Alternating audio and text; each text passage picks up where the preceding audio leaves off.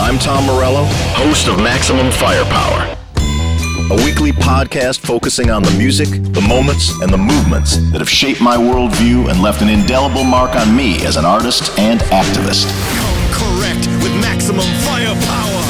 Redwood Forest, Gulf Stream waters. This land was made for you and me. This is Tom Morello's Maximum Firepower.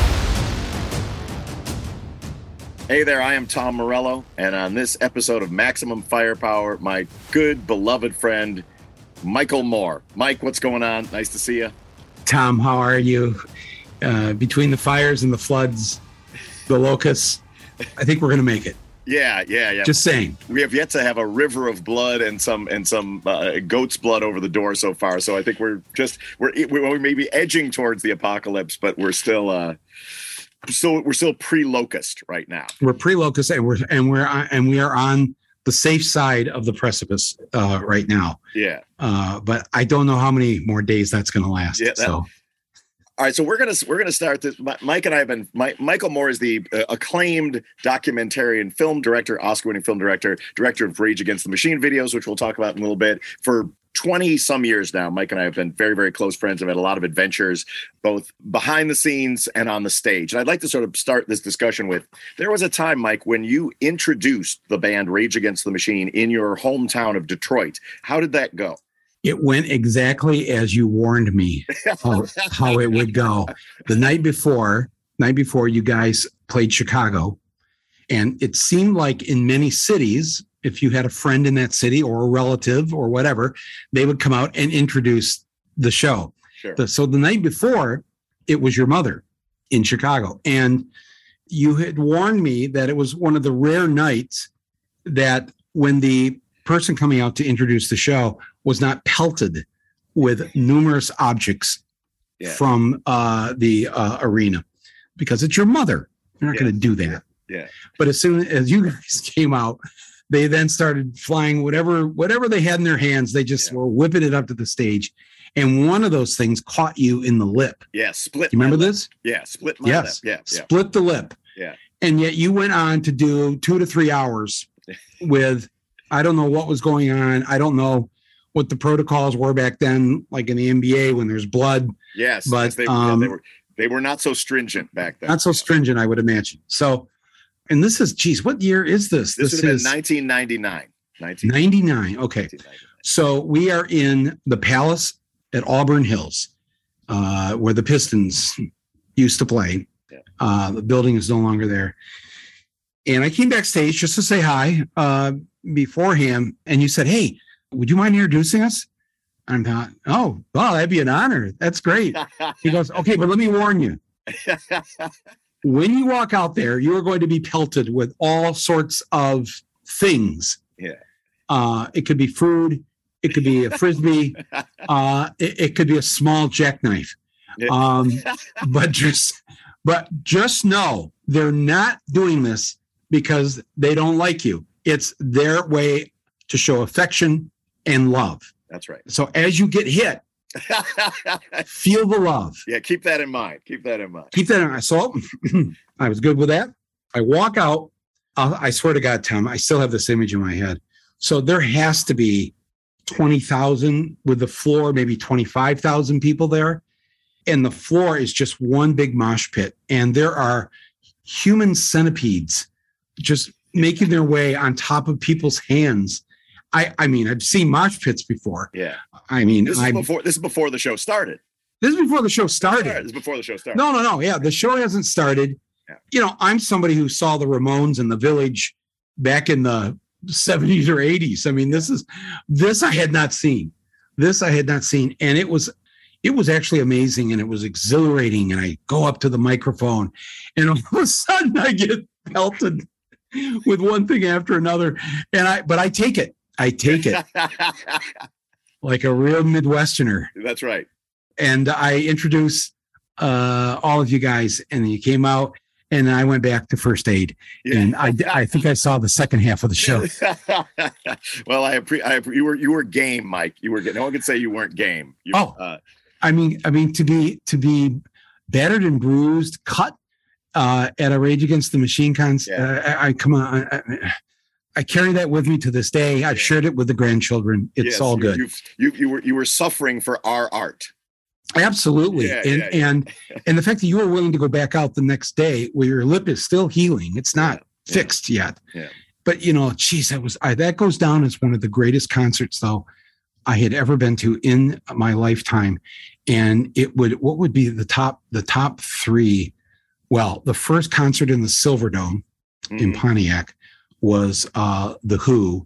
That certainly was one of the great concerts I, in the Cleveland Stadium, which holds eighty thousand people. Back way back in the day when they were in, uh, actually a band then at the beginning, Crosby, Stills, Nash and Young. That Oh, wow, was incredible.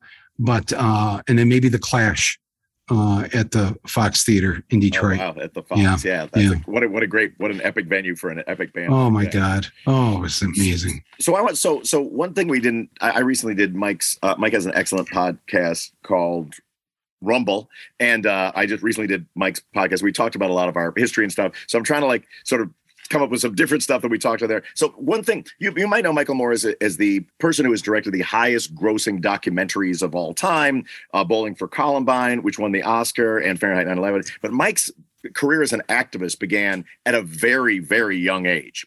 So Mike, tell us how tell, tell us Wow. about your, the trouble, your youthful troublesome self. That is the sad story. It was, it was, uh, it started very young. It probably started in elementary school. Um, the poor nuns, uh, what they had to put up with, uh, from me. It wasn't the kind of trouble where I was, you know, playing with matches and trying to burn the school down. Uh, it was by the time I was in high school, the first time that I, um, I got selected to go to this thing called Boy State. Did you have that in I went, Illinois? to, I went to Boys State too. Yes. No kidding. Oh my Boys State. God. Yeah. So it's like the summer after your sophomore or junior year. yeah, yeah. And they try to pick the students that they think are going to be good citizens. And we're supposed to go there and learn hmm how democracy works and we run for office and all Yes, this. Well, yeah. I didn't realize all that when I got there. And I like, I didn't want to run for anything. I didn't want to do it. I, I just, they were all the kids that wanted to, you know, um, be in student council. yeah. And while- while I- achievers, achievers but student council i don't know what it's like these days but back then it was just bake sales Yeah. you know or Yeah. rah rah for the football team or you know whatever so i decided not to go to any of the gatherings to learn how to run for office.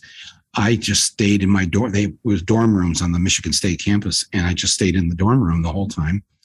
And i would go out if and you know i have to eat so i go down to the vending machine. And they had these new potato chips back then called ruffles. Of course not new now. Everybody knows what they are but they were brand new this summer and i thought ooh i love the idea where you could get more chip per chip because it would go up in like Yes, waves Yes. Yes. one wave and more Yes. I love these things. So one day I go down to get the chips, and there's a poster on the bulletin board. It says, uh, "Enter the speech contest. Write a speech on the life of Abraham Lincoln and win a prize." Sponsored by the Elks Club. Well, my dad had actually just gone to join the Elks Club with his buddies, and and they give him the the, the form to fill out, and it, at the very top it said Caucasians only. oh my. And so my dad's like, I'm not joining this. And he walks out and uh, he tells me this story. And now I'm like months later at Boy State, and they're the, this racist club is sponsoring a contest on the life of the great emancipator, yes. Abraham Lincoln. So I just said to myself, well, I'm munching on the ruffles, you know, I'm going to go write me a speech. Yeah. And so I went back to the dorm room and I just wrote this, this, how dare the Elks Club yeah. dishonor Abraham Lincoln by sponsoring a contest when they only allow Caucasians and you know and I just just- and so I show up the next day to give the speech in this little classroom with all the other kids who who wrote you know decent speeches and at the end of it the speech teacher who's the judge stands up and says and and the winner is Michael Moore and I'm like what I just all I did was just knock the whole thing he goes it was beautiful and and then he and then he says he says now tomorrow at the end where they announce all the winners of governor of Boy State, the Yeah, yeah, state yeah. legislature, you have to give this speech. I said, oh no, no, no, no, no. He goes, oh yes, yes, yes, or we'll have to call your parents. Oh man! yeah. So I show up the next day. I go up on the stage. There's all these. The, the governor of Michigan is sitting there, and the head of the Elks Club for Michigan is sitting there, and I'm like, oh no, this is gonna go south really quick. Anyways, I'm really nervous. Uh, I'd like to give this. I'd like to just say, I, I just and I just turn to the Elks guy and goes, "We don't want any of your racism." And you sponsoring this contest, I just want to say, if I just go off, and all the kids, the fellow high school, they're all cheering me on and yeah. all this. And then at the end, the Elks guy has to hand me the trophy. Oh my gosh. Yeah, he stands up with the trophy, like he didn't hear a single thing I said. walks over to me with the trophy, and I just turn to him and I say into the microphone, "And I don't want your stinking trophy." and I just walk off the stage. And in fact, I, I was going to say I ran off the stage because I wanted to get, but I, you know, uh, you know, I don't want to, I don't want to scare people if they're trying to imagine me running. But, but I got out of there really quick. Got back to the dorm room, locked the door. An hour later, knock, knock, knock. There's a phone call for you. And so there's a payphone down at the end of the hall. I go down there. Yes, uh, this is uh, uh, Jonathan uh, Benjamin. I'm the uh, senior producer at the CBS Evening News with Walter Cronkite. oh my And- gosh. It just came across the wire what uh, what you did today in Lansing, Michigan, and and uh, we'd like you to come on the news tonight. Uh, we want to send a, a crew over. And I'm like, no. I mean, you, you know this part of me because it's still there Yes, today. I am very, I'm kind of a shy. I know I, yeah. no one's believing this, but I'm a shy, introverted person on many levels. On some levels, no. But on this, I did not want to go on TV and I didn't. But nonetheless, Walter Cronkite that night. And today in Lansing, Michigan, a 16 year old boy took on the Elks Club for their discriminatory practices. so, so just for the people who know, the, the Civil Rights Act had passed, you know, in 1964, but they still allow private organizations to do these uh, Yeah, yeah. these things. Uh, in other words, discriminate and not allow anybody other than white people in it. A few months later, I got asked to testify in Congress. They're, they've got a bill to fix this part of the Civil Rights Act where you cannot discriminate even in private clubs, even in private, if if that's a you know, it's not, it's just it's illegal. And um, I was too scared to go down there and uh, to DC. Philip Hart was our senator then in Michigan, and uh, so uh, but they anyways they passed it. Uh, it was signed, and um, and I I learned an incredible lesson at 16 years old that wow, you could really make something happen if you just did anything. Yes. if That was not- yeah. I was just hungry for some chips. for some ruffles. for some ruffles. And so all of a sudden now there's a, a law that's changed. Yeah. And I, um, but it was a great lesson to learn at a young age that actually all of us can make change happen, sometimes by just showing up. yeah. Yeah. Just get off the couch and get out there, get in the street, go to this, go to that. You know, And, and uh, saying something that you think is true. Yeah, what I be mean? Yeah. and yes, Yeah. true to yourself. Yeah. True from your heart, uh, your conscience, all of that. So that's where that trouble, so-called trouble, started. Yeah. Where from that, and then uh, uh, a year later, I they lowered the voting age to 18 from 21 to 18, and I ran uh, for office and became the first 18-year-old, youngest person ever elected in the state of Michigan to the Board of Education. Yeah. And um, so then, you know, that happened. And then I eventually started my own newspaper called the Flint Voice and and uh, the uh, police chief and the mayor, who was the former police chief, uh, did a raid on our printing press Oh my gosh. and took all the papers that we had printed, took the printing plates off. They actually had a thing from a judge because we'd written a story about the mayor uh, using federal employees to, you know, uh, campaign for him, which is illegal. And uh, so we went to court on that. We won that. Uh, we got to put our paper out, but this all goes back to I'm at this story I'm telling you is is I'm only 24 years old at that Yeah, point. yeah. So All this stuff is between 16 and 24. 16 and 24 Yeah. Yeah.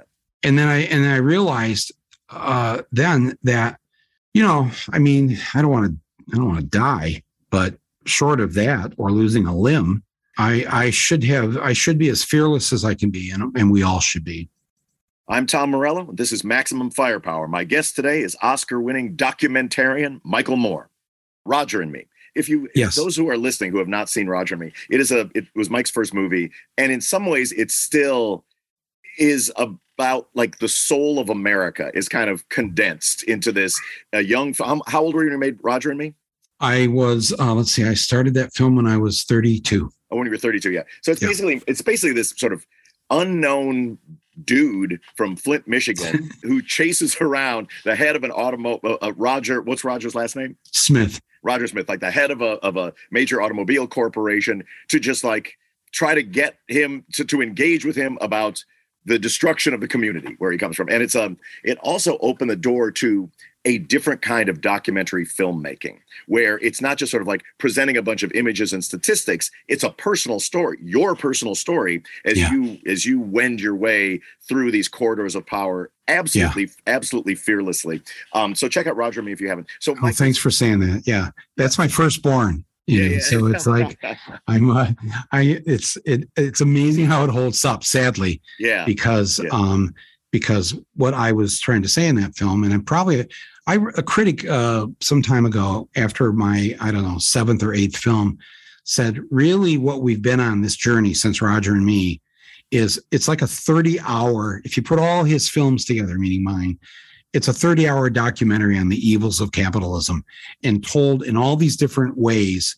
And i thought well that's an interesting way to look at it because it is i am trying to say the same things i was saying 30 years ago and i'm you know i haven't stopped i mean you're the you're the same way uh just a bit younger Yeah, just a just a bit. Uh, yeah, and I think that that's that's very accurate. It's, it's either through the lens of healthcare, or through the lens of gun proliferation, or through the lens of uh, wars in the Middle East. But now, in addition to Mike's movies, there were a couple of TV shows that I was a huge fan of. A show called Oh. TV Nation, and a show Yes. called The Awful Truth. Now, one time I I pinned Mike down. We were somewhere having some like Kahlua and creams in some bar somewhere, and I said, Mike, because eh, the my, these there's are they, those shows are kind of like 60 minutes, but from a Michael Moore perspective, where he goes Right. out and he kicks kicks Right. ass and uncovers the bad stuff. I said, these are network television shows. I said, was there ever anything that they didn't allow you to put on TV? Because the shows were so outrageously confrontational and exposing sort of like the, the sickest underbelly of all the things that are wrong with the economic system. And you told me two, there were two episodes that you then that, that you then sent me. And and I to this day I tell the story about so one of these episodes was there was some county, was it Mississippi or Alabama, that they still had like some slavery. the, the state of the whole state of mississippi and this is now in like 1995 Yeah. they had not ratified the amendments to the constitution after the civil war that outlawed slavery it was still legal Yes, yeah. on yeah. the books in mississippi so so yes so rusty cundieff was a, a film director and actor uh, and i went down there and uh, you and of gotta, course you, you got to save the punchline of this till the end because Oh, oh. yeah, yeah.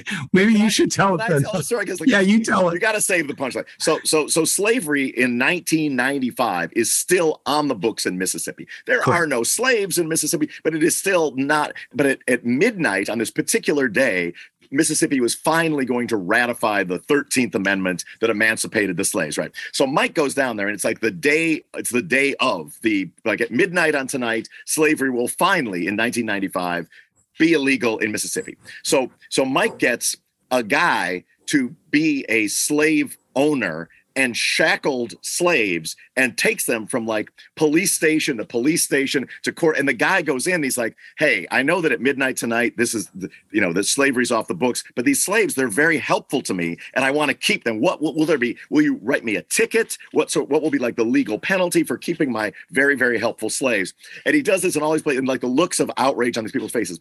But now the genius of the episode is that the slave owner is black yes. The, the slave yeah it's not me. and all it's and rusty. all, and all of the slaves are Yes. white pe- are white people. Correct. Who are in shackles with this Yes. black slave master who's being taken to these white Mississippi police stations. As he's explaining he really Right. like what and it, the looks on their faces. And that was one episode they did not allow you sponsors did not get behind her. The sponsors would not uh, would not get behind it. We eventually got it on mainly because the half the money for that series, TV Nation, came from the BBC, so they didn't have any problem Yeah, with yeah, this. yeah. And I would often have they would have to call NBC to say, hey, you know, we're showing this. It's going to be weird. There, people are going to ask, why aren't why are you cutting this out? But it was, you know, at the I think what we did was at the end of it, uh, Rusty, Yes. Oh, the, yes, the the black uh, slave owner of all these white slaves, handed them these little certificates of freedom, Yes. and With, uh, his, la- and- with his last name. with his last name, His last name. Yeah, yeah. So, and they go, okay, come on over here, Billy, Billy Bob. You're now Billy, Billy Bob Cundieff. Come here. You're free. Uh, uh, Billy Bob Bob, you're free. Billy, Billy, Billy Bob, you're free. yeah. Um, and, uh, And all these little cundieffs, the free all the Cundieffs the cundieffs went off to live went off to do whatever. But that was so risky though, shooting that because we went into like country bars and he starts line dancing with his white slaves that are in shackles and they're in a line in their shackles yes. and he's got a whip. Like if they don't dance right, Yeah, yeah, yeah, yeah. they get whipped. yeah. Oh, it was no, it was it was really well, you know, it's it was dark as it should have been. The dark Yeah. humor I like a lot, you know, but it's uh yeah, we eventually got that one on. I'm trying to think of the other one. Oh, I remember it well. The other You remember? Oh, good. Okay, I remember very, very well. You sent me the VHS of these, and Yeah, so, yeah. so, so the so the other one was Mike hired, you know, like they do Civil War reenactors and Revolutionary War. Right. So he hired like the people who really do like the Civil War reenacting and the Revolutionary War reenacting that dress up and stuff like that to reenact the Battle of Hiroshima and the Yes. Battle of Nagasaki. Yes. And so then they these war actors reenacted those battles, and and the sponsors were not into that either. No. Well, I mean, myself and the writers, we were always trying to figure out where the line was Yeah, that we weren't supposed to cross, and then we'd cross it and see how far we could get. Yeah. Um, and so you you can't make fun of Hiroshima and Nagasaki. And so, well, we're not making fun of it. We're only we're actually criticizing it through satire. yes, Um, but Garry Trudeau, who does Doonesbury, and his, and his wife Jane Pauley, they had warned me years and years ago that we live in a country where 50% of the country doesn't understand satire or irony. So, but Tom, do you remember what some of the other some of the other battles were as equally offensive What as the the Battle of uh, Hiroshima and Nagasaki? Well, I think it was because we're acknowledging that we are a violent people and we live in a violent society, and we have exported our violence um, around the world. And I can't remember if it was a, a school shooting or whatever, but at the time, it was. Uh, and this is this is before Columbine. I mean, this is like, and we just you know having Civil War reenactors reenact a, a school shooting was way over the line. Yeah. Um, but you know, and then oh, we did another one, another one that we got in trouble with, where we wanted to teach uh, students uh, to be able to defend themselves should a shooter come into the school. And so, but we did this with kindergartners in pre-K, Oh my, where we take them to a gun range. oh my gosh. Oh, Tom, this was. I'm just going to say right now, this was wrong. Yeah. This was just wrong. So, Oh anyways it uh yeah no thank you for remembering those things. It Yeah. um it i have to say though because we were the number one rated show in our time slot i learned another lesson about capitalism that uh uh uh who was the famous was it lenin or or marx said that Give the capitalists- Yeah, will yeah will will sell you enough rope to hang yourself to hang them with just as long as they can make a profit off the rope Yeah. and um as long as the networks were we were doing well and we were making a lot of money for them we could pretty much do anything Yeah. and i thought wow so there's no moral compass here there's no value system where they would say you, you know so we would just try to make it darker and darker Yeah. and um and eventually we had to leave uh because but but for a good two years on nbc and then we got we went over to fox not fox news but simpsons Yeah, yeah. fox and uh simpsons is for three decades has maybe been the most left-wing show yeah. on network television. Um, but we tried it there, but again, it was that was uh, with Rupert Murdoch. It was too uh, it was too much for him. Thanks so much, Mike. Uh, this has been part one of my discussion with Michael Moore. Tune in next time for part two, Maximum Firepower, featuring Oscar-winning director Michael Moore. We'll see you then. Let foes of justice tremble. This has been Tom Morello's Maximum Firepower. Hear this episode again or listen to past shows right now on the SiriusXM app. Search Maximum Firepower.